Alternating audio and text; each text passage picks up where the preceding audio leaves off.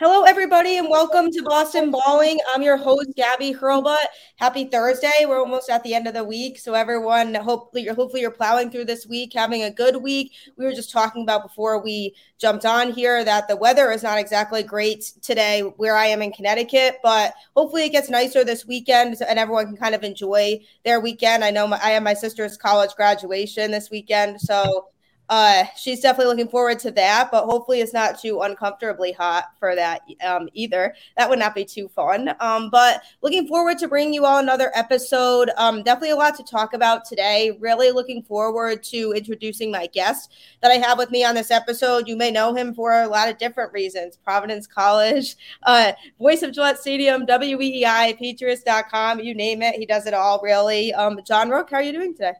Great, Gabby. Thanks for having me. How are you?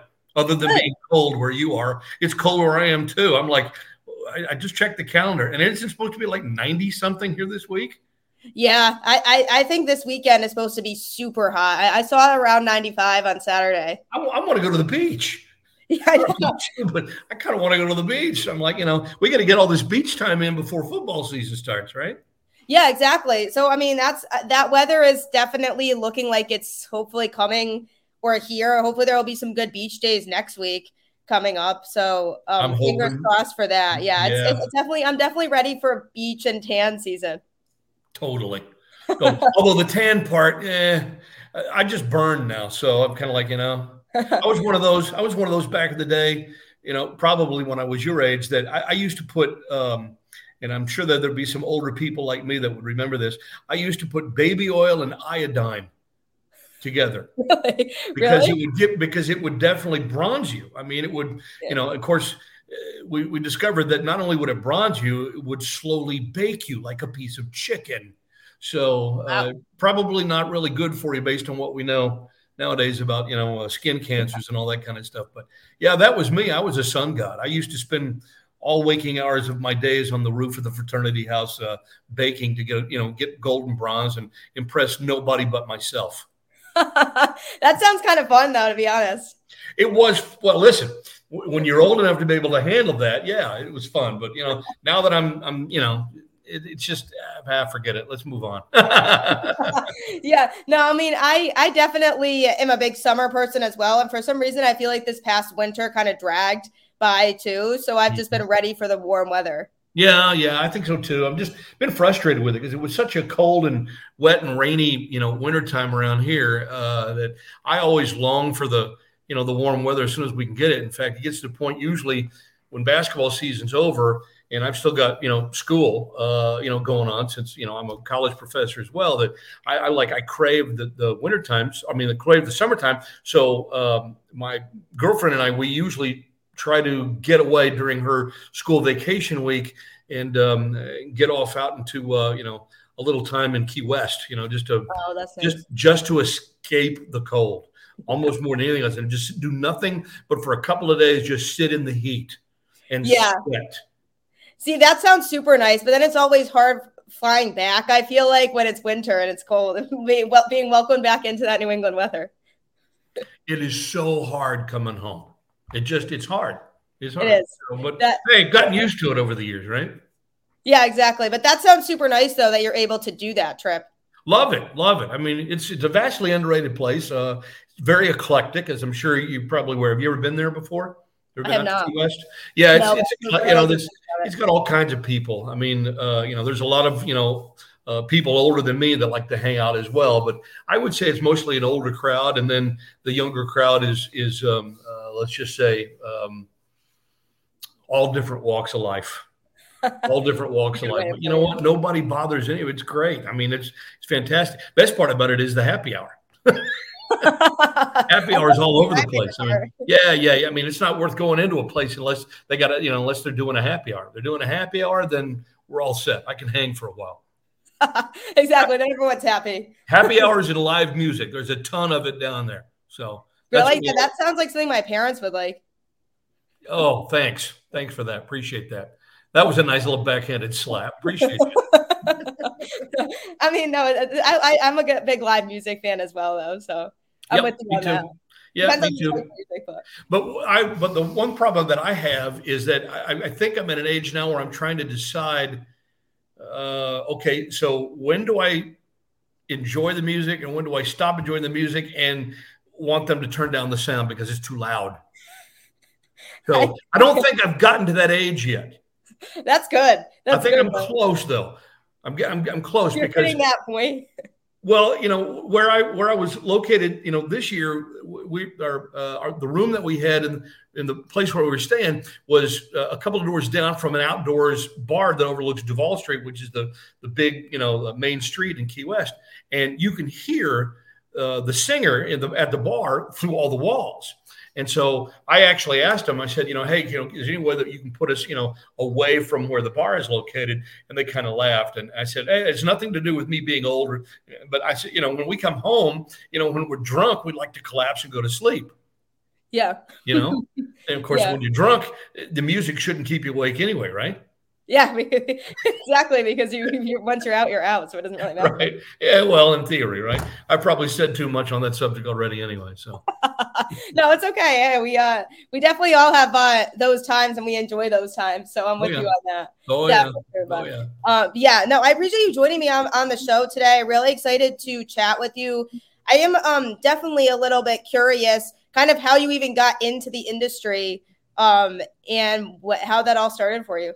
Oh goodness. Um, well, I mean, I I got into the industry, I think, largely because I was a failed athlete. You know, like most, like a lot of broadcasters do. Um, I, played basketball in high school and uh, tore up my knee, and it was um, it was really um, it was really sad. You know, to be 16 years old and think that your life ahead of you was over.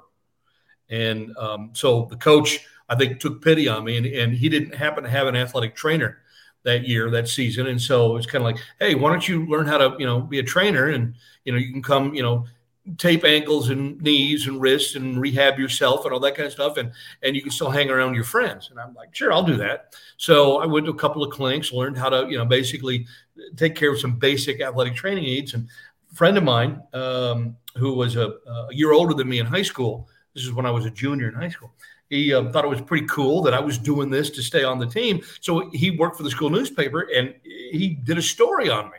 And I always, and it was really cool, the whole process. You know, I, I went to the journalism office and I sat down across the table from him and he had this little tape recorder and he was recording my interview and he's taking notes. I mean, he was being a due diligent journalist, right? A week later, I was like big man on campus. It was unbelievable you know, oh, hey, there's John Rooke. Oh, he's giving everything for, you know, good old Paschal High, blah, blah, blah, blah, blah, you know, all that stuff. And I'm like, you know, that was fun and all because, you know, girls would say hello to me that didn't know who I was. So that was, that was pretty cool. But um, the thing that I love most about it was the process of putting it together and, and, and, and the, the final product. So I inquired and I, you know, got a slot on the school newspaper because I thought it was neat. Six months after that, I was the co-editor of the paper.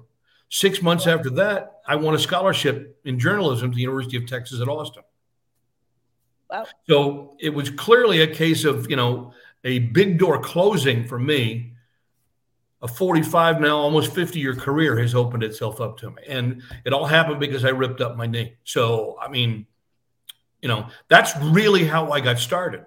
That's a true story. And, you know, I've got the scar on my knee still to prove it. But, I, you know, it, it just that's one of the things that I sell. You know, my college students, I tell my my own two boys this. You know, and my youngest son is also in the industry like uh, like I am, and um, you know, I, and I tell him, I said, you know, you should never be afraid to fail and you should never feel sorry for yourself if you get dismissed or fired or let go. Or eh, it's it nine and a half times out of ten, it's not your fault. What it is is just a victim. You're a victim of circumstances, really being in the wrong place at the wrong time. And your job is now to maneuver yourself into a better position for you and I it, it, took me a while to figure that out before I finally figured that out. And so I've never looked at you know getting fired or getting let go or moving on from other things as a negative. I've always looked at it as okay, what's the next opportunity that's going to open itself up to me? And that's really the the the the thing that I've stuck with most through the years and it's kept me going for a really long time. I've been in this business for almost 50 years now. I first started in this business um, as a newspaper boy, throwing a newspaper route. And that's been 50 years ago uh, this summer. So, you know, that's that, but that's, that's how I started. And then my first paid job, other than you know getting paid to you know throw the newspaper route, uh, was um, answering phones in the sports department of the uh, local uh, newspaper where I grew up in Fort Worth, Texas, the Fort Worth Star Telegram newspaper, and I started doing that when I was a junior in high school. So for my last two years of high school, I'm answering the phones in the sports department. I'm listening to unbelievable stories.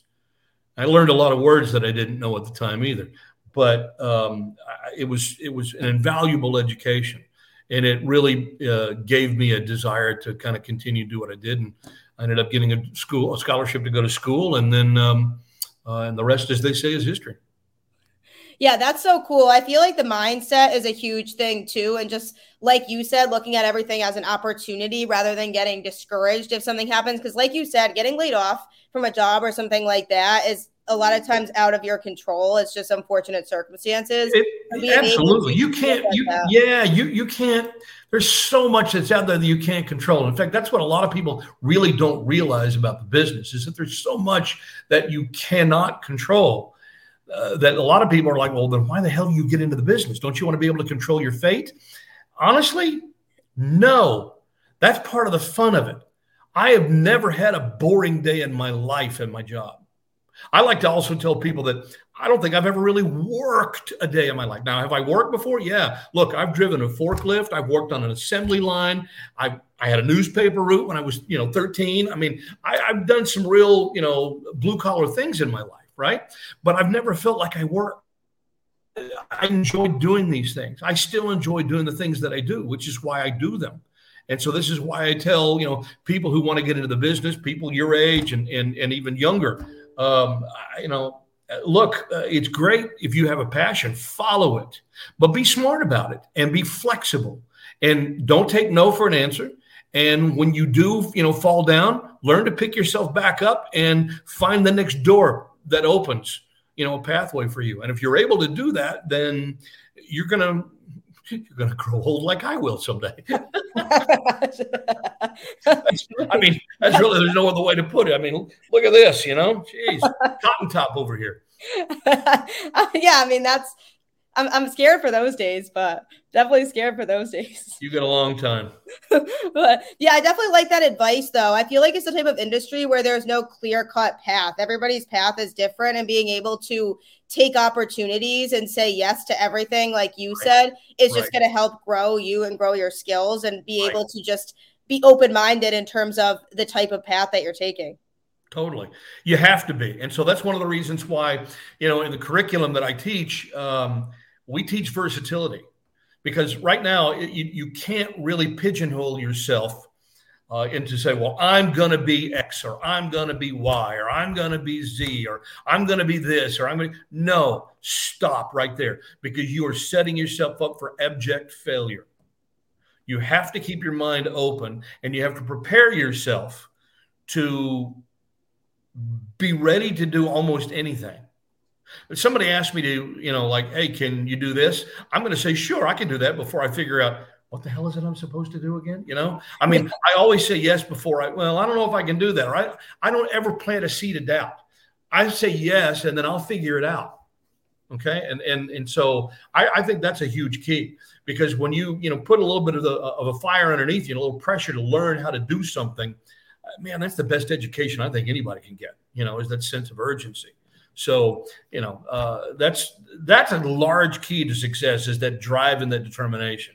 You know and that's what i look for when i hire you know people is i look for drive determination want to be there an enjoyment of the industry that kind of thing. Because if i get somebody that's kind of like well i don't know or you know if i ask a question where do you want to be in five years? You know or what do you think you'll be in five years?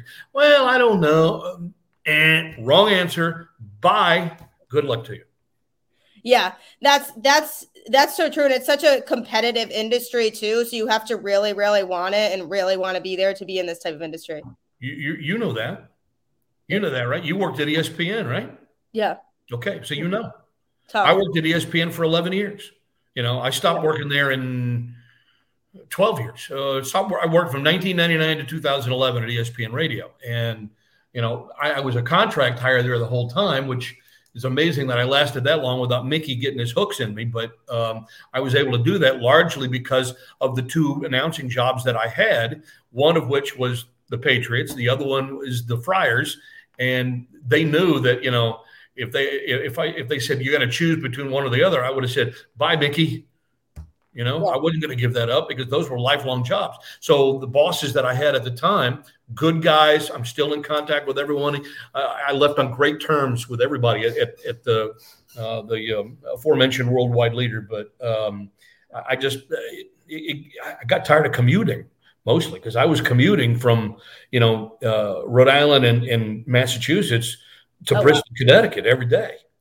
Wow. Oh, yeah, that's yeah, sucked. that's a long commute. Jeez, that sucked. That's that sucked. That was not good. Yeah, and you know, I put a lot of miles on my car, but um, uh, you know, it was still worth it.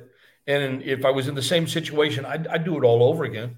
I would totally because uh, of the opportunity. And I got some great opportunity. I got a chance to be, you know, on the air, you know, four or five days a week in a national radio network.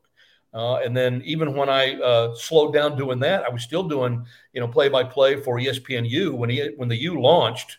Uh, I was one of their first play by play announcers, and I did most of when, when the Big East contract was still on ESPN. I was doing all of the uh, ESPNU and the uh, ESPN regional you know uh, games that they were televising. and it was a blast because being located where I was, situated at the time, I lived in East Providence. Uh, I could get to Boston. I could get to Connecticut. I could get to New York. You know, uh, and so they always called me. I was getting a ton of work, and I'm just like, dang, who wants to give this up, right? So that's kind of how it rolled for a while until, you know, as we all know, the, college world imploded about uh, a decade and a half ago, and um, a little more than that now. And um, things have changed. I, I wouldn't say they've changed for the worse; they just changed things change. Things are changing again with you know NIL and all this other stuff that's going on now. It's just it's going to be different. We have to get used to it. You know, I told myself, Gabby, years ago that when when I stopped wanting to change, that's when I need to retire. And I've always I've always lived with that. I've always lived. When I am not ready to change anymore, it's time to go. See ya. I'm I'm headed to Florida. I'm headed to Key West. I'm going to go join. Um, uh, I'm going to go down to Jimmy Buffett's Margaritaville and hang my hat and find a parrot to put on my shoulder and drink margaritas. That's what I'll do. But I'm That's not ready yet. Yeah. I mean, hey, that does not sound like too bad of a retirement life right there either. I, I, try to kick the tires on that once or twice every year just to remind myself this is what I'm working for. This is truly what I'm working for, right? I mean, I never thought of myself as a parrot head but I guess I kind of am. You know, I kind of like that lifestyle. I really like the Caribbean vibe. You know, um, yeah. you know, and I do spend some time in the Caribbean, but uh, you know, Key West is is you know, hey, it's it's it's the you know American Caribbean really. And if you've never been down there, so you know, uh, sound like I could probably go to work for the Chamber of Commerce right now based on the way that I'm selling it. But uh, it just it's just a vibe down there that I really enjoy. I mean, it's totally laid back, and you know, you come as you are. I don't care who you are. You know, that, that's the beauty of it. You know, you can be purple, green, black, white, gay, lesbian, uh, old. Young. I mean, you can be anything, anything. Nobody cares. That's awesome. nobody cares. Yeah. Great. That's Love that's it. great. Yeah, it just doesn't matter who you are. It's just that that's the kind of vibe it is there. Yeah, it's it's it's a wonderful melting pot. It, it's and that's what it is. It's a melting pot you know, and then in every place, you know, and you go places, and you end up migrating to people that are your own age, and you know, people that you know have your your same likes and dislikes. Like I like to go listen to, you know, a little, uh, you know, I'll go listen to a little honky tonk, and every once in a while I'll listen to a little rock, uh, and then and then I'll go, um, you know, maybe a little more than just a little rock, and then uh, I'll listen to some jazz every once in a while, and then uh, you know, and then it's just, you know, it just depends on the mood, right? Yeah it just yeah depends depends on what you're feeling at, at that specific time. Yeah. i'll have to go down there at some point though and check it out. It's you, worth you, you, you sold me on it pretty hard yeah, here, so it, definitely, definitely adding it to now. Yeah, but see, you know, the first thing you'll do though is you, will figure out, you know, uh, you, will go down there and, and, you'll see all these, you know, gray-haired people like me, and you're like, what the hell am I doing down here? Where do all these old people come from? And, and, and, and then you kind of realize, hey, these old people are cool. And so you just you just hang and party with them, and it's it's a blast. It really is. It's a blast. Wow. Yeah. that's that's definitely an interesting vibe for sure. that that's funny. I'm, I'm definitely going. I'm definitely checking it out now. Yeah, I'll, I'll, report back to you on uh yeah yeah yeah after the for fact. sure for sure. We'll start our own. We'll start our own Northeast uh, you know Key West fan club or something. You know exactly. Yeah, that that sounds like a good idea. Yeah. Um, I do have to tell you, I am from Connecticut, so I am a huge UConn fan. Grew up about 15 minutes from the UConn campus. Well, then so, we, we, obviously can't have this conversation anymore. So my, my, my dad and my grandfather always had season tickets to UConn basketball and football games. So that was kind of my childhood growing up was uh, the UConn background. Uh, it's a, it's a hey listen I totally understand it it's it's a great background to be a part of uh, yeah. I, I, was really happy believe secretly don't tell me uh, I was happy that you know UConn got back to the Big East because I always thought you know as a founding member they deserved to be there anyway. Uh, if football unfortunately got in the way, and football is kind of still in the way, but yeah. no, I get it because that's what state universities have to do to really drive income. Even though it's cost UConn a pretty penny, and they're running this huge deficit, but you know, UConn is the one basketball school, one school in this country that really, you know, has football at a major level, but it's still a basketball school. And so, for that reason, I'm glad that they've sort of you know, thrown a you know a lifeline to the basketball program, and hopefully they can find something to do with the football program at some point. But um, I'm, I'm, glad that UConn basketball is back. Basketball in the Big East is better when UConn is good and everybody hates them. I mean, it's not like people like Providence either, but uh, well, yeah. nobody likes Providence. Providence is Providence is an afterthought. Providence is kind of like you know the redheaded stepchild. Who who are you? Get the hell out of here. You know, that's what Providence is. Providence is, is like a um, you know a thorn in the side of you know Villanova and you know and and Seton Hall and you know Seton Hall's kind of that way too. I'd say you know UConn, Villanova, uh, um, Georgetown, schools like that. It's kind of like Providence. Providence. Okay, but at least Providence has character and history because Providence, uh, for you know a smaller school, I mean it's one of the smallest Division One schools in the country. It's only got you know four thousand undergraduate students, but uh, you know it's it's got a pretty good basketball you know pedigree. I mean, Lenny Wilkens, uh, John Thompson, uh, you know Dave Gavitt, Joe Mullaney. I mean, Hall of Fame caliber guys. I mean, Lenny Wilkens is in the Basketball Hall of Fame twice as a player and a coach. So you know, and he's really the first great player that came along. And then you've had so many others come along. And so it's really cool to see, you know, Providence have a resurgence. And it's cool to see UConn now bouncing back, you know, and trying to pick up the mantle that, you know, Jim Calhoun left behind. So uh, I think it's neat. It's a good time, you know, for basketball in the Northeast anyway.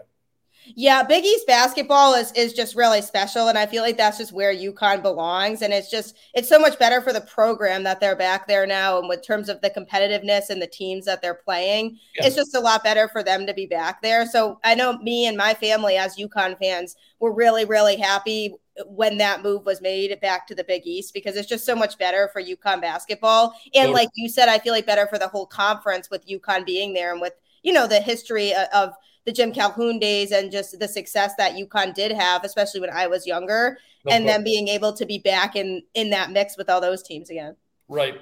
Totally agree. It's much better. It's much better sport now, and you know, there's more em- emphasis and interest in it. And frankly, I, you know, the the one you know thing that I've always kind of has already kind of marveled me is that you know, as far as you know, uh, sports fans in Boston and New England are concerned, why there isn't more interest in co- in the college game, college basketball, north of say Woonsocket, Rhode Island. I mean, nobody yeah. in Boston gives a crap. And and I know that's there's a there's a huge professional influence, as we all know. You know it, I know it, we all know it. But I don't understand why, with the history of college basketball in the region, why college basketball isn't more important in the Boston area. I mean, you know, even you know, Boston College has had a tremendous you know background and history, yeah. and you know, and you've had that even with some of the smaller. I mean, look at Jim Calhoun. He came from Northeastern, for goodness sakes, right? That's where he was before he even went to UConn. So, I mean, there's there's great history here, and even in northern New England. I mean, UVM, Vermont has a great program. Yeah, that's true. Nobody cares there, though. Yeah, yeah. So, I mean, there's a ton of you know stuff that you can really hang your hat on around here, and it's kind of cool to you know you know, when it's not football season, to hang your hat on something else every once in a while. You know, I mean, I realize the NFL is still a 365 day a year sport, mostly for a lot of people around here, and, and I get that. I get it every day, but um, you know, every once in a while, I mean, you, you can't do chocolate ice cream every day because pretty soon you get sick of it and you crave vanilla or you crave um, swirl or you oh you know what i crave? I crave coffee ice cream. I love coffee i don't like coffee ice cream. I love it. I love it. All right. Well sorry. We can't be friends. But I, am just uh, but you got to the idea here is you got to change it up right? Every once in a while you got to throw yourself a curveball. And and so that's kind of how I look at college basketball. Is it really it fills the sports bill, you know, after football season's over. And I, people get into the Celtics and get into the Bruins, and hey, it's a good time right now to be a Celtic fan. I think people know, but you know, the games are different. The games are different. I don't even pay attention to the NBA until after Christmas because it, yeah, I mean, it's such a long season. So it is. It's way too long. And for years, the NBA has been just a game of iso ball. You know, it's kind of like, okay, you go one on one, and then I'll throw it to you, and then you go one on one. And, and there's, you know, and that's why the Celtics season this year has actually been really fun to watch. You know, yeah. since like January because they're actually playing as a team, which is really kind of cool to see, right? Yeah, yeah, it's really it's really fun watching them right now. But I'm yeah, I'm with you. I've always liked college basketball more than the NBA, and there's really nothing else like March Madness. I feel like that time of the year is just so fun with everybody doing their brackets and just how many games there there are that could go in either direction and watching all those upsets. It's just such a fun time. I feel like you don't really get that as much that, that feel as much during the NBA playoffs because there's just so many more games and it's Uh, uh, with March Madness, it's how it's, you know, the one game do or die type of situation for teams. It's just a lot different of a vibe. March Madness is the single greatest sporting event on the calendar in our country, bar none. And the reason is because it goes on for a month, number one. And number two, it involves, at least initially, you know, on the men's side, 68 different communities yeah. around the country. And then you add 68 more women's you know, because some of them don't double up. You're you're talking literally over you know 100 to 100 and you know maybe 120 uh, cities around the country that are involved in the same event. Who can say that? Nobody, no, no sport can possibly. So I mean, I would argue that the Super Bowl is is right there clearly, uh, and then to a lesser extent the World Series and NBA Finals and NHL Stanley Cup. Ooh, you know, I just if you want real emotion and and, and angst uh, and competitive fire. And I mean, I you know it's it's the, it's the NCAA tournament and and then maybe the Super Bowl, and then and then after that, I'd say probably Stanley Cup hockey. Stanley right. Cup hockey is really intense. There, there's not really much like yeah, no, Cup I agree with that. There in terms of the intensity that comes with those games. And that's part of the reason why I stay up on, on the local teams because I want them to be in that intensity so I can experience that intensity. Because we as fans, whether we're covering it or whether we're just trying to watch it and enjoy it at night, we want to be a part of that. And that's kind of how I got into doing what I do because I missed the intensity, uh, you know, as an athlete. So, I, I, how do I sink my teeth into something else? Found it. Yeah. And I mean, especially now, even now that the Bruins are out, I mean, it's it's still fun watching those those hockey games, but we as Bruins fans don't feel that same intensity because our team's not there anymore. You right. know, with March Madness, there's always games where there's right. that intensity of seeing those 15 seeds upsetting two seeds and those teams that are the Cinderella teams that make those surprise runs everybody likes watching something like that. That's the big difference. And someone said, Well, I don't understand it. Well, here's the difference your team can get knocked out of the NCAA tournament, but you're still going to, like, oh my God, you know, when you see the next upset happen. You don't do that when your team leaves the NHL or the NBA playoffs. You're kind of like, eh, well, it's golf season, you know, off next year, and it's literally over usually involved with the NCAA basketball tournament because of the whole David versus Goliath thing. I mean, we did that this year with St. Peter's, right? Yeah, they were awesome. I was everybody was pulling for them. Of course you were. We yeah. all were. Everybody was. That was that was such a cool story. I know. That's what and that's what brings everybody together. So yeah. that's what makes March Madness, uh, to me, the single best event on the calendar because everybody can be involved, even if your team gets knocked out. Yeah, like UConn was a first round exit this year. They they lost and they lost in the first round of the, of the tournament, but then like you said with teams like St. Peter's, that there were other teams that I was still rooting for after UConn got eliminated. So mm-hmm. yeah, that was unfortunate, but it wasn't like the end of the world to me. Yep. There were other teams I could watch and, and be invested in for the rest of that tournament. All true. 100% all true. My dad, my dad always saw that as kind of a national holiday. He always would take that Thursday off from work and just watch all the games. He does it every year still to this day. Well, don't we all? the first day of it. He would never let me stay home from school though. Well, I'm. I'm I mean, I don't know about you, but I mean, the, the rare occasion, um, last ten years or so, I mean, I've been fortunate enough to go to a lot of tournaments, so I've been working. But you know, in the few times that we haven't have, haven't had it, it's kind of like you know, I'll sit here in the office or I'll be at home or whatever, and I got it all up on my computer and I'm watching it all day long. You know, yeah, yeah, yeah, yeah. Me too. Yeah, me too. Now it's it's I'll have as many as many screens as I can with different games going. But when I was younger, I always tried to pull the well, Dad, if you can stay home, why can't I? And it was always no. So I would always I would always strike out on that one, unfortunately. But, um, but. yeah, yeah, yeah, you're going to strike out on that one. but yeah, it's such a fun time. It's just really cool to be a part of, and that's why college basketball is just is, is super fun. And I feel like people who are like, no, the NBA is better I don't really agree with that, but ever teach their own, I guess. But it's just in, in this season, I feel like because the games are all they kind of matter more, especially in, in, at the beginning of the season in college basketball, is because it's a much shorter season. Whereas with the NBA, the beginning of the season, you might not be playing well. Celtics are an example of that. Then they started to play better later on, and you can make up for that more. I don't know how anybody in the right mind can say that the NBA is better than the college game. It's not. Yeah, it's, it's just not. Not even, it's not even close because the NBA pros make the same damn mistakes as the college kids, and yet they're paid to not make mistakes. It's so true. Yeah. So, I mean, it, it's, I don't think it's even close. In the college game, you get more of the rah rah, and you get more of the emotion, and and and I mean, I realize NIL is changing everything, but uh, they're not playing for million dollar salaries. Okay, yeah. so it, it's just it's different, and plus you usually have a tie. You, you know, you mentioned UConn. You know, you usually have a tie to the school that you went to school at, and it's what's a way for you to stay attached to you know people that you went to school with, that organization, you know, fans, family, whatever. I mean, that's a great way for people to have a lot in common if they wouldn't have anything else in common. So to me, that's why you know college athletics is really the tie that binds more so than the professional game. And that's I'm not, I'm, not trying to put down college, you know, I mean professional sports. I mean clearly I've worked in the you know NFL. I've covered the NFL for over 40 years. I've worked for the Patriots for now 31. So it's just you know it's just it's a different vibe. It's a different sport. It's a different way of being. And you know I learned to appreciate the, the good of both. Yeah, no, I like that. I definitely appreciate both as well, but there's nothing like college basketball, so I'm glad we're on the same page with that. Oh yeah.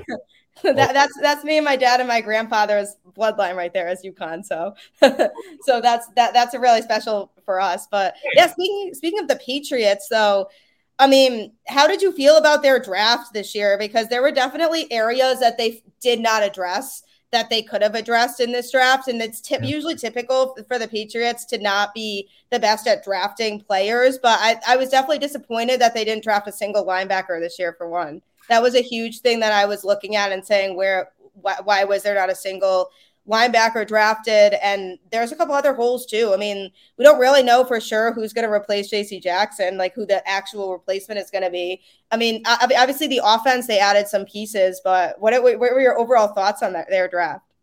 You know, I mean, I, I was a little surprised, but then obviously, um, uh, I don't, I don't I guess I'm not really surprised, only in, in further reflection. Uh, the Patriots obviously know better than we do. Okay, let's give them some credit.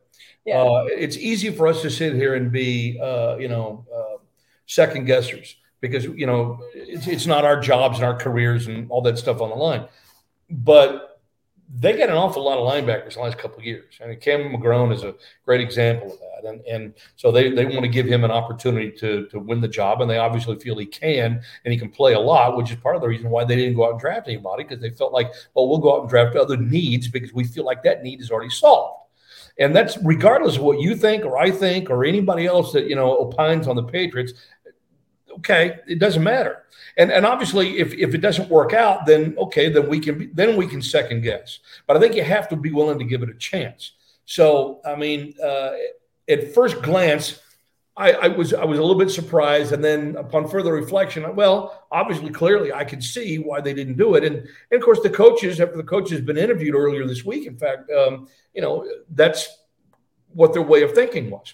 So while I was surprised, I wasn't necessarily disappointed because uh, I'm, I'm, really pleased with the speed that they added. And I think that's the one thing that we have. And I understand that there are a lot of people that still have their, you know, underpants twisted over, you know, taking guys that were rated much lower by the scouts and, you know, the draftniks and all that kind of yeah, stuff. I mean, that, that they, the, their first pick, even they could have taken him in the third or fourth round. Well, they say that, but don't believe that. Okay. It's easy, again, Gabby, for you and I and and for you know Mike Felger and for Greg Bedard and for you know uh, any of these guys that you know uh, think they know to say they know when they don't. I don't know. You don't know. Nobody knows. This is all a crapshoot. Okay, we're rolling dice. That's all we're doing, and we're offering opinion. Nobody knows unless you're actually in that room with them and you're a part of that staff. So let's get that out of the way first. So that's why I think Patriots fans to get upset over, oh, they didn't take a linebacker, or oh, they took a guy that was going to be available in the third round. Oh, shut up. Just shut up. You don't know. All you've done is you've parroted what the talking heads and local media are saying. That's you don't know. You're just saying what those numbskulls say. So just stop. Just stop. Nobody knows. The only true grade that you can give a draft is three years after they've been drafted. You want to give me a grade on, um, you know, 2022, then fantastic. Let's do it in 2025. That's really it. That's that's it. Yeah. And, and and I just I don't look at it beyond that. And I, I saved myself an awful lot of angst I look at the draft now as okay, do I get nervous? I used to. I used to. Why? Why? Because it's it's it's going the process has to play itself out. Now, you're talking about a coach. Yeah, he's getting up there in age. We're a little surprised. Some of us are still a little surprised that he's still coaching. But then again, I think he is driven to surpass Don Shula. Yeah, I think, I think he wants to stay in this game and beat out Don Shula as the all-time winningest coach. And part of that is the competitor in him, especially before Coach Shula passed away, when he called him Belicheat. Yeah. Okay. I think that stuck in his craw. And I think basically he's, you know, in his own way, he's showing Don, he's flipping Don Shula off from the grave. That's what he's doing. Yeah. Okay, fine. Guess what? You won't be the winningest coach for very long. And and look, the man's had a certain amount of success in his 21 years in New England. Okay. I think he still gets the benefit of the doubt. Is he hit on every draft pick? Hell no. Can he draft a wide receiver? Hell no. That's another. No. I hope he's. I hope we finally see one. You know, kid from Baylor looks pretty fast, but boy, is he skinny. God, he's skinny and he's got small hands, and you just you don't normally see that from wide receiver. They usually got these big old fingers, and you know. But this guy, you know, he's different. We'll see. We'll see. I'm going to give him the benefit of the doubt. Okay, but until I can see him play, till we can actually see him get hit, till we can actually see him blow by a defensive back or you know get tackled in the open field or whatever, we don't know. And I say that all the time to anybody who wants, you know, to talk about it. So, uh, look, we can surmise that the draft, well, maybe they could have gotten these guys later. Maybe. But as I think, you know, uh, I read a piece that Mark Daniels from the Providence Journal did not too long ago that I thought pretty much hit the nail on the head. And I'll paraphrase, but it basically was look, when you like a guy, you like a guy. It really shouldn't matter what the Mel Kipers of the world say. By the way, Mel's been a friend of mine for 30 years. Okay. But it doesn't matter what they say. They're in the business to rate players. Okay. That's his business. He doesn't see the, the actual playing context of it. And he's not sure where a player is going to fit more so than what the player can do, if that makes any sense. Okay. So, in that context, the Patriots like a guy like uh, Cole Strange. Okay. They like him. And they probably glanced at, you know, well, you know, he might be there, he might not be there. Looks like we might be able to get him later. But then when you get down to that part of the draft, and you know, they talk, everybody talks. Everybody knows, and you hear rumors, and you're friends with GMs and scouts and everything. And then you get wind of, oh, you know what? So and so is picking two spots or picking, you know, up after us. And they also like Strange, by the way.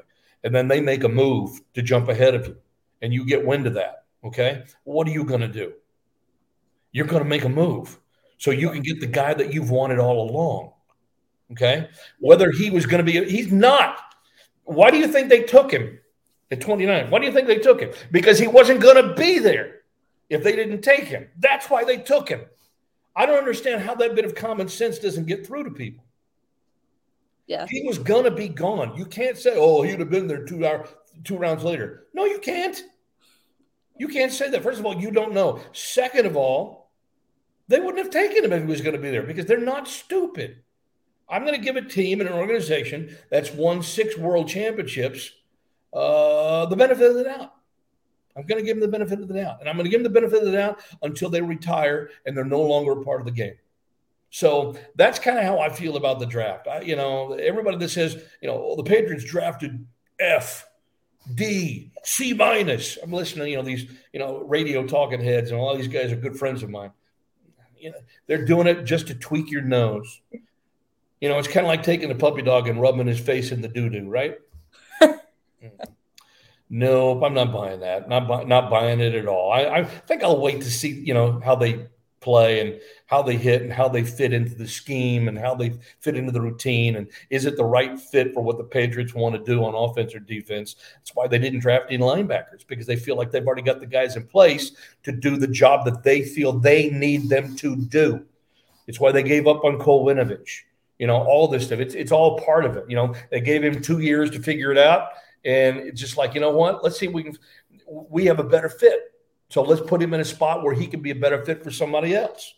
They don't go into anything vindictively. They don't go anything to try to you know ruin somebody. They want to see everybody have success. You know, you, you don't play this game for very long. You know, and so you don't have an end for anybody. So they just you got to do. That's when Bill says we're going to do what's in the best interest of the football team, and everybody rolls their eyes. Oh, well, like I haven't heard that before, Bill. Thanks a lot. but he's being honest. Nobody stops to think that. He's being honest. And if you don't give him the benefit of the doubt, well, then who the hell are you? Have you won six world championships in the last 18 years? No, I don't think so. Sit down, shut up, and pay attention. That's kind of how I view it. Yeah, and I mean it's it's hard to know how anybody's going to pan out, regardless of what team you are and who you're drafting anyway, because these kids are coming. You know, they're they're right out of college, and you could see potential in a lot of them, which is why they get drafted in the first place, and you see their strengths and their weaknesses from when they were in college. But it's such a different game at the professional level too, so it's hard to even know how anybody on, from any team is going to pan out. I mean, you could be the number one overall pick and it might not pan out. You know what I mean? It's just hard to know for sure who's going to pan out where in any in any situation. It's very true. So that's why I look, I try to stay open ended with it. And all these so called experts and analysts are saying, oh, the Patriots really screwed up there because this guy would have been available in the second round. Mule muffins. That's all that is. Yeah. Total BS. Total BS. Yeah. They don't know. Because again, you got to consider fit for the team. And you have to understand if you're in that war room and you're making a decision, and the guy you like and the guy that you've identified as being a really good fit for what you want to do on offense or defense, okay? Somebody else likes him too. Invariably, that's going to be the case. You know, it's like, you know, the whole Sean McVay video when, you know, he reacted and then they laughed and it looked like they were laughing derisively at the Patriots for for selecting Strange when they did, right? And we all got a big kick out of that, right? I mean, I remember I tweeted out after it happened, I'm like, oh, that's not good. And yeah. it wasn't because clearly it was misunderstood on both sides. But at the very sight of it, what's the first thing we think of? It's because we always think negatively. We're trained to react negatively. Nobody says, "Oh, bravo, they got Cole what the hell are they doing? like, who is this kid and what are they doing? Yeah. Or something like that. See, yep. so we're already trained to think negatively. And Sean McVay reacted like that, and it got out on social media and it got viral to the point where he had to pick up the phone and call both Bill and Cole and say, dudes, guys, I didn't, that looked horrible. That's not what I meant. Yeah. Now, maybe he was backpedaling. Who knows? But, you know, he, I, I mean, I can understand why that would get out and, and be bad and why he would feel the need to do that because, you know, they didn't have him rated as highly as the Patriots did. But I'm sure there are some players the Rams picked that the Patriots didn't have rated highly. You just didn't see Bill Belichick go off and like, oh my God, they took that guy where? You didn't see him. yes, you mean. Yeah. So yeah. McVay was just he was a little he was a little immature in that regard. Yeah, that, that's definitely not a good way to handle that situation no. at all. No. Yeah, because uh, some uh, not everybody's team needs are the same either. You know what the Patriots need is not going to be the same as what the Rams need, and or you know the Falcons or whoever it may be. Every team's needs are different too. So the the players that the Patriots are looking at yep. might not be the same types of players that Sean McVay is looking at because his team might need have different holes that they need to fill. You are correct. You know. That's 100%. So and, so and so whatever that may be in terms of how Bill feels like that person fits in, Sean McVay might be like, why would he take somebody like that? But maybe it's because for for his team, it might not be a need for them at the time anyway. So it's it's just it depends on the team and who's being drafted. Yeah. You know. Yeah. Totally I was definitely I was definitely um a little bit surprised that they drafted a quarterback. I, I didn't was I was I definitely not see that coming. I would say before the draft, a lot of people, of course, overreacted about that though too, and said, "Why are we already drafting Mac Jones as replacement?" But he's not that that. I'm not looking at that as drafting Mac Jones as replacement at all because they know that Mac Jones is the guy. Yeah, I don't, I don't, I don't think they drafted Mac Jones replacement. I think what they did is they drafted another quarterback that, you know, uh, look, they weren't sold on Jarrett Stidham you know, and I think that you know the the hip injury that Stidham had it, it, probably hurt him here more than anything else. He probably needed a fresh start. I think what they looked at is that look, we need somebody young that's going to come in and replace Brian Hoyer more than anything else. And look, this guy's got a lot of upside. He's got a strong arm, and let's let's let him let's let him wing it and see what happens. And guess what? If he if he challenges Mac, great. It's yeah, either a. It, it, there's no negative. There's no negative. The upside of that is he challenges Mac and he improves and he forces Mac to improve. Or he's good enough to beat Mac out at some point. Nobody expects that, but who the hell knows? I mean, look at what Tom Brady did. Yeah. I mean, right? So, yeah, I mean, nobody expected that, and then look what happened. What, what happened there? You know. Yeah. yeah. So I, I just I'm just, you know, uh, I'm a li- I mean, I wasn't really surprised. I thought that they might draft a quarterback somewhere. The, the guy that they drafted is, is the one that, you know, was a little bit surprised. I mean, I saw, you know, Zappe play. Um, it was the it was the Conference USA championship game against Texas San Antonio against UTSA, and UTSA won the game. But Zappe was relentless in that game. I mean, he was relentless. I'm like, oh my God, they can't stop this guy. And so when I heard that the Patriots had drafted him, because I wasn't watching the draft live when they picked him, I'm just like, holy crap, I know that guy. He's pretty good. So, you know, that's, hey, we'll find out.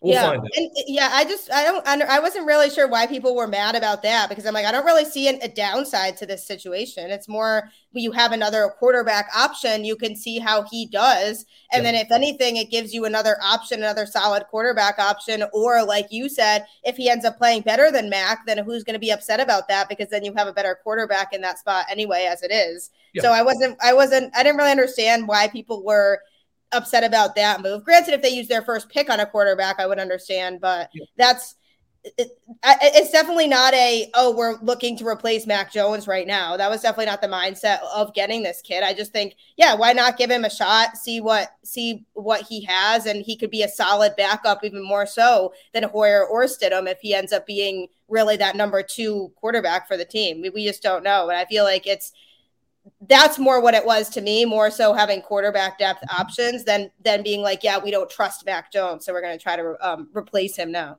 Yeah, I think I'd go along with that. Sure, I, I would agree. Mac, yeah, and Mac, I mean, I definitely think I'm excited for his development and just to see how he progresses. And I think people were a little hard on him this past season um, because they're so used to, you know, Tom Brady and and all of this dominance at quarterback. But the kid was a rookie; he was going to make rookie mistakes, you know. And and I think people were kind of forgetting that in certain situations. But I think now that he has a year under his belt in the Patriots system, I am excited to see his progression and how he kind of continues to develop um, on this team. Because I, I, I I like the kid. I think he, you know, I think he could be really good for this team. I just think he now that he has that exposure and he has a year under his belt here, I think he's going to have a better second season. Well, you know, they say that the biggest, uh, you know, uh, growth comes between your first and second year and just about anything that you do. So if, that's the case, and I was pretty happy with what he did his first year, then I think big things were in store. So let's just make sure that let's just hope that he has enough weapons that you know he can use that will make him you know a better quarterback. Uh, you, you need a quarterback that you know is somewhere in that probably in the you know 10 to 20 range in terms of the ranking. You don't want one in the bottom third of the uh, in the NFL you know, you're not going to have another one in the top third of the NFL for a while unless he, you know, he becomes a, like an eight to 10 year veteran. So if you have somebody that's somewhere between 10 and 20, there's room to grow. And I think that's, I think that's good enough. That's certainly adequate enough. It also puts an onus on the staff to make sure that the rest of the team is, you know, in good shape. Yeah, no, for sure. I mean, I, I like Mac. I'm, I'm, I think he, I think he's going to have a good season this year. But again, this is going to be another season where there's going to be players thrown in, and it's going to be interesting to see how they fit in with the whole scheme of things. Very similar to how last year was, because they brought a lot of new guys on last year to the team, and it, we didn't know which of those guys were really going to fit in with what the Patriots do. And it's going to be a lot of, um, you know, mixing and matching from that standpoint again this year, just to kind of see who fits in where and see what they have, because the division is obviously still tough. Buffalo's, you know, really good. I'm looking at Miami as well. I mean, th- this is going to be another tough year for the division. So it's going to be interesting to see where the Patriots fit into that this year. Well, they'll. Um, uh, I mean, I don't think that the Jets have passed them, but and you could yeah, certainly make an argument for Miami. That's, uh, yeah, that's what I'm saying. I think Miami is going to be tougher this year. Yeah, I think they will be. I think they will be. So I, I don't know. I'm, I'm, not sold yet on you know the Patriots, um, you know, being out of the mix, but you know, you'd have to certainly favor Buffalo, and and, and why not? So uh, they've given you no reason to think that they'll uh, be any less of what they were. Um, I mean, they, they were phenomenal a year ago. Probably should have been in the Super Bowl. So um, we'll yeah. see. I mean, that, that, that Chiefs Bills game was fantastic. That was an unbelievable. It was one of the best games that we've seen in a long time, bar yeah, none. Right? It was unbelievable. As good an NFL game has been played in probably years. So it was extraordinarily entertaining and you know, and I'm, I'm, I'm sorry that they changed the overtime rules because of the result of that game, but invariably that's what ended up happening. And look, there's there's nothing wrong with the overtime rules because, frankly, you know, to me, a championship caliber team has to be able to stop somebody. Mm-hmm.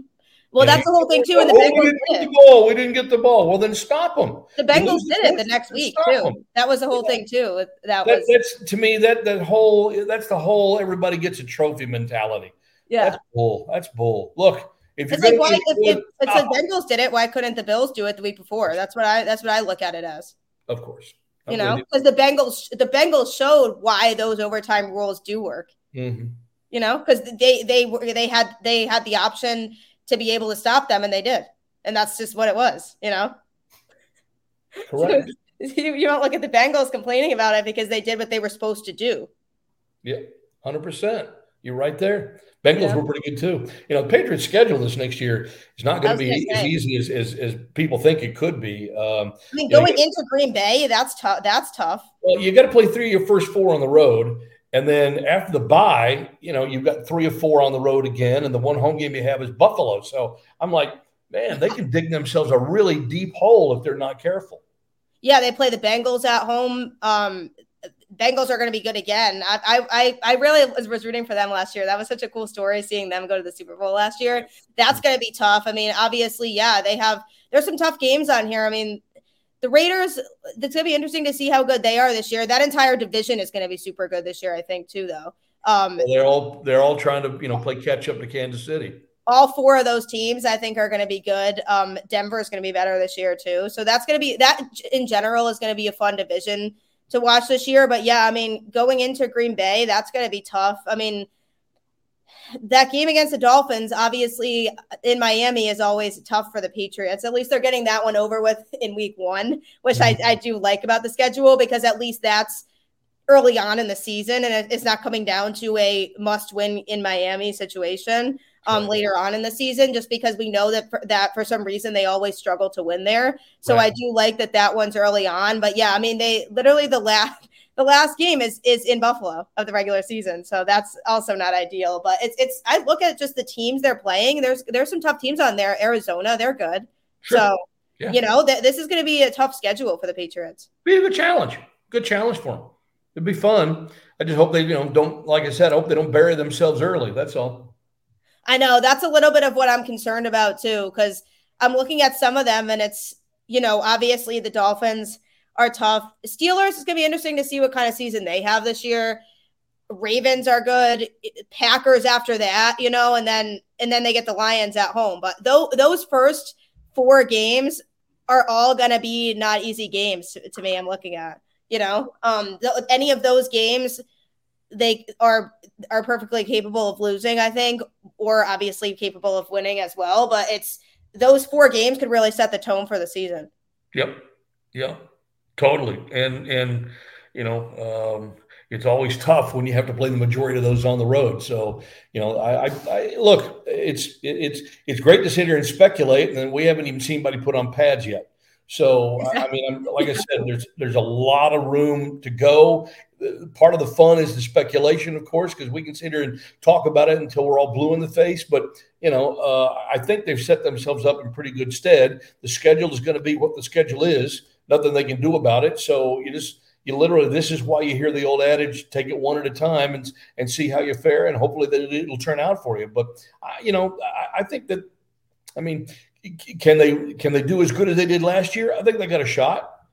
I think they got a shot. Um, that's the real. That's the whole question people have right now too. Yeah, they, and, I, that, and I think that's, that's that's a legitimate question. Um, I think there's a chance to win nine or ten again, and I think nine or ten is going to put you in the playoff mix again. So, really, that's all you can ask for. And the next year, you know, when free agency turns around and you have much, you know, uh, more opportunity and the salary cap increases, and hopefully you'll go out and um, do a little shopping like you did last year and, and see how you can build this thing up because there's no way that you know Bill's going to let this thing lag before he decides he wants to retire.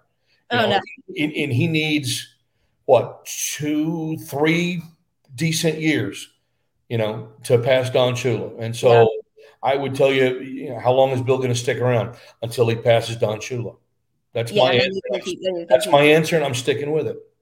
Yeah, it's it's definitely it's definitely a good theory, and I I wouldn't be surprised if that is what it is for him. And I know I've when I've had people on the show before, they've definitely talked about just Bill's real passion for the game of football. Like this is just what he does. I don't think he'll know what to do with himself when he retires because everything is just football for him.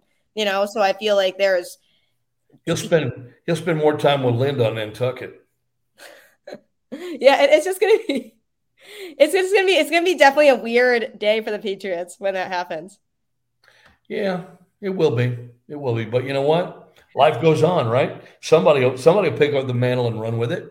Yeah, I mean, we we're getting to the point in time where you know Robert Kraft won't. You know, I mean, yeah, John that's, that's another one. know everything. You know, pretty soon. So, I mean, it's just uh, nobody knows. But it seems like we've set ourselves up, you know, and the Patriots have set themselves up in pretty good shape here, you know, based on what they've done with their track record. So, you know, they're going to try to follow the template that they've kind of set forth and they know what they're looking for. They know how to conduct business. And it's not like they're going to sell the team and somebody completely new is going to come in and, and, uh, and, and take over do things differently. That won't happen here. So there's a good chance for some real continuity real real continuity and that's what you want and that's all you can ask for i mean the patriots were oh, so blessed to have you know the the 20 year dynastic run that they've had. Yeah. But there are some people that I know that don't think the dynasty's over yet. I mean, it might not be. We we will find that out, I guess. But I mean, well, some I mean, people thought some people thought the dynasty was over when Brady left. Well, a portion of it, sure, but dynasties don't end and reigns don't end just because a king is dead. yeah, exactly. I, I said just because Brady, who obviously was a one of the biggest factors in that 20 year run, is gone. Yeah, it's, it's just, different, just, but okay, the so team back, as a whole might still win. Go back through history. How did the Roman dynasty end? How did the how did the how did the Chinese dynasty end? War, you know, yeah, poverty, uh, pestilence, screw ups. Okay. They get too big for their britches, whatever it is. They go out and declare war and they get beat, right? Well, same thing happens with sports dynasties. People get, you know, you know, a big head and they think they go out and do this when they don't pay attention to detail and they don't follow the template that got them to where they were in the first place. Yeah. That's yeah. how I think it ends. If it ever does. Yeah, that's such a good, interesting, open-ended question. What what what is there? Is there wrong, what would be considered the end? You know, yeah, there's, not, there's not a wrong answer. There's, there's no clear cut answer of like this is when the Patriots dynasty ends. This is how it, we define that. Well, that but you just hit the key word. It's redefined. You know, a, a dynastic era can take you know a few years off and still be a dynasty. Okay. Yeah. I mean, I'm sure you know the Romans had a couple of down years. You know, when you know they were plagued by the Vikings or something. I don't know. I'm just you know off the top of my head, right? But it was still called the Roman dynasty. So I mean, so the Patriots don't win a Super Bowl for another two or three years, right? I mean, how many years did they go between? Uh, let's see, 2004 and 2001, 14. Yeah, yeah. So, there's 10 years there. Yeah, and, and, and people there's yeah. 10 years there. All right. They went 10 years between championships, and we're still calling it a 20 year dynasty. Come on now. Yeah. No, it's so true. And how many years has it been since they won one? Uh, uh, uh four? Four. Yeah, 2018. So we have six more years to go, yeah. kid. Kind of how I look at it. I don't, I don't like that, though. I don't like that. Makes you think, doesn't it? Yeah, no, it really is so true. It's so true. Yeah, no, it, it should be, I think, regardless of what happens, you know, the Patriots are, are the Patriots and, and it's, it's team, other teams know that you always have to incorporate the Patriots in, in that because of their coaching and just mm-hmm. what they have going for them in the program. So on paper, the Patriots team might not look that good, mm-hmm. but you know, when you have Bill Belichick present, you can never really completely rule out the Patriots. And I think that's what a, a, cool part about being a Patriots fan is, is other fan bases know you always have to keep an eye on what the Patriots are doing. Correct. You are correct. Regardless. Yeah, absolutely. Spot on.